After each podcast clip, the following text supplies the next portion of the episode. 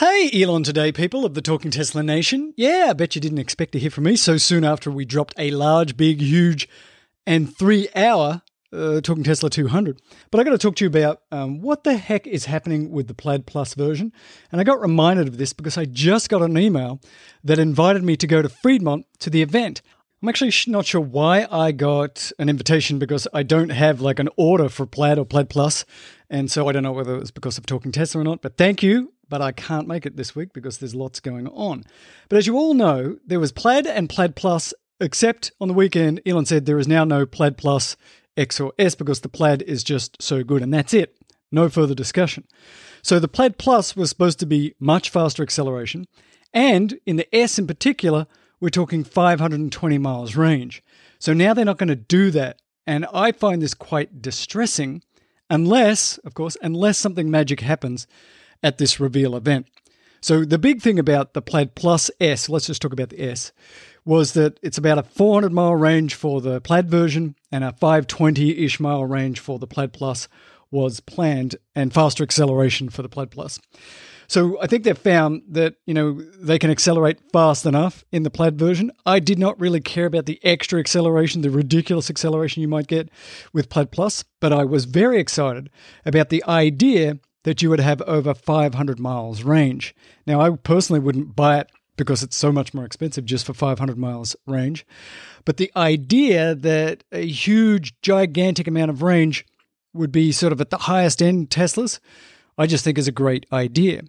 And so if they take away Plaid Plus, are they going to take away that 500 plus mile range? I really think it differentiates them from the rest of the uh, car universe. They're already ahead in range, but this would put them way ahead. So here's the question that I have. One, why did they really not do Plaid Plus?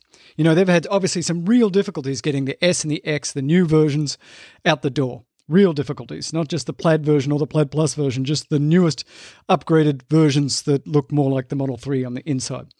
Why is that? What's going on? Is it because they're using the uh, bigger cells and that's turned into be a big of a nightmare than they thought? Is there something else going on? Why did they drop Plaid Plus? Is it really because the incremental increase in speed is not that big a deal?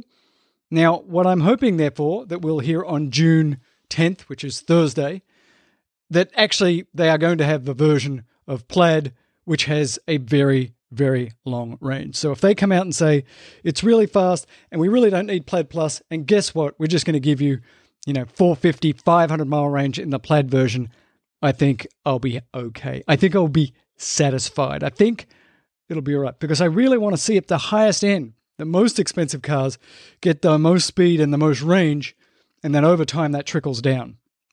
And I think psychologically, we talked about it on the big show, we've talked about it a hundred times. That range is the thing that makes people most anxious.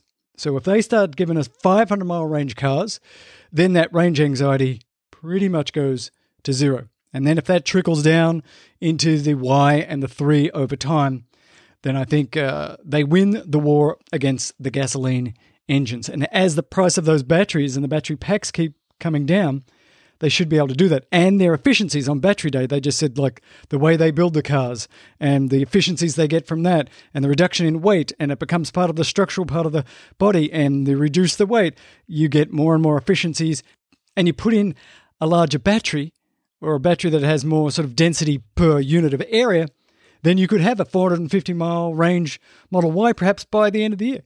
And that would be bigger than Ben Hur. That would be huge. So I'm really looking forward to Thursday. And let me find my email here. One moment, please. The event is due to start at 7 p.m., so it probably won't. I question whether perhaps we should do a live streamed event for you. I'll get back to you on that. And there's a picture of the car, and it looks like an S. And I'm not a big enough geek to know if there's much of a difference between the front of this S and the front of the current S. But there you have it. We've got an event. I got invited, not going, no Plaid Plus. What does that mean for the long range? What does that mean in terms of why has it been delayed so long? Will we get any of these answers? I don't know, but my name's Mel Herbert. This is Elon Daily, and it's part of the Talking Tesla network of shows. Yes, it's a network of shows. Herbert out.